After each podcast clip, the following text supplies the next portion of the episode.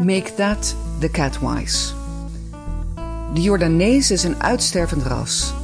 De meesten zijn al in de jaren 60 verjaagd door verpaupering. Hun heil zoekend in keurig opgestelde rijtjes nieuwbouw in Purmerend of Almere.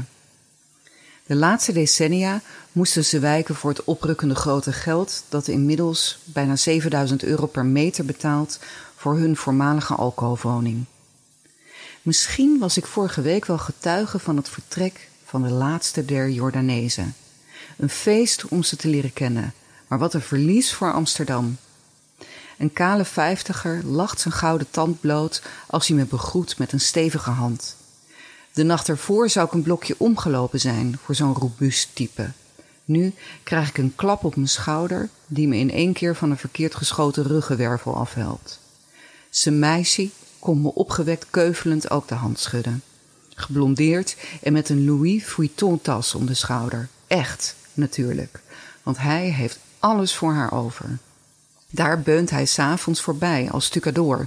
Zonder morren, zakjes van 20 kilo gips op de schouder, vier trappen omhoog sjouwend na een volledige werkdag voor de baas. Ik neem deze oplevering over van een collega en zie het huis voor het eerst. Vol trots vertelt Ton hoe hij het huisje met zijn eigen handjes gebouwd heeft. Handjes zijn in dit geval een understatement, want het zijn kolenschoppen, die klauwen van hem. Ooit was het niet meer dan een bouwvallig opslagje van één bouwlagie. Nu staat het op funda als herenhuis van vier verdiepingen, compleet met bronzen muurankers en stukwerk zo glad als babybilletjes. Voor de oplevering hebben ze hun best gedaan. Ieder gaatje is vakkundig gedicht. Het Harley-Davidson tegeltableau is zoals afgesproken verwijderd en de muur daaronder weer keurig afgestuukt. Mijn meisje heb alles nog even lekker gesopt, zegt hij ten overvloede, want de keuken, ramen en het messingbeslag blinken me tegemoet. Onze klanten, de kopers, zijn Engelstalig en inmiddels gearriveerd. Ton kent geen Engels en staat verlegen spelend met zijn gouden schakelketting in een hoek toe te kijken hoe zijn meisje haar best doet. Niks zeggen, niet helpen. Ik moet het zelf kennen, zegt ze tegen me als ze probeert antwoord te geven op de vraag hoe je grote spullen verhuist.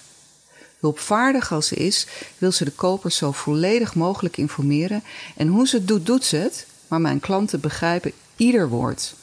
You uh, remember the big cast over there? It also came uh, through the rain. Yes. Op verzoek van Tom legt ze ook nog even uit hoe de vaatwasser werkt. Want zelfs in het Nederlands heeft Tom daar geen kaas van gegeten. De keuken is het terrein van Masi. De garage is van hem. Dat is toch logisch? Aan de keuken grenst een dakterras met een verrassend uitzicht op een weelderige binnentuin. De begane grond van dit perceeltje is volledig uitgebouwd, dus het terras aan de eerste verdieping is de enige buitenruimte die er is.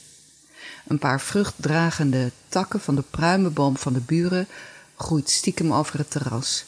You can rape the prunes if you like them, zegt meisje. Mijn klant kijkt even verschrikt op, maar herstelt zich snel en zegt dan in keurig Engels: How lovely. Even later verlaten ze op een brullende Harley de straat, de Jordaan overlatend aan expats en juppen. Die middag nog wordt hun huis in Purmerend opgeleverd, om de hoek van zijn broer en op vijf minuten fietsen van haar moeder. Hunker je naar Jordaanese gezelligheid en een buurman die je nog in één klap van je hernia kan afhelpen, dan moet je verhuizen naar Purmerend.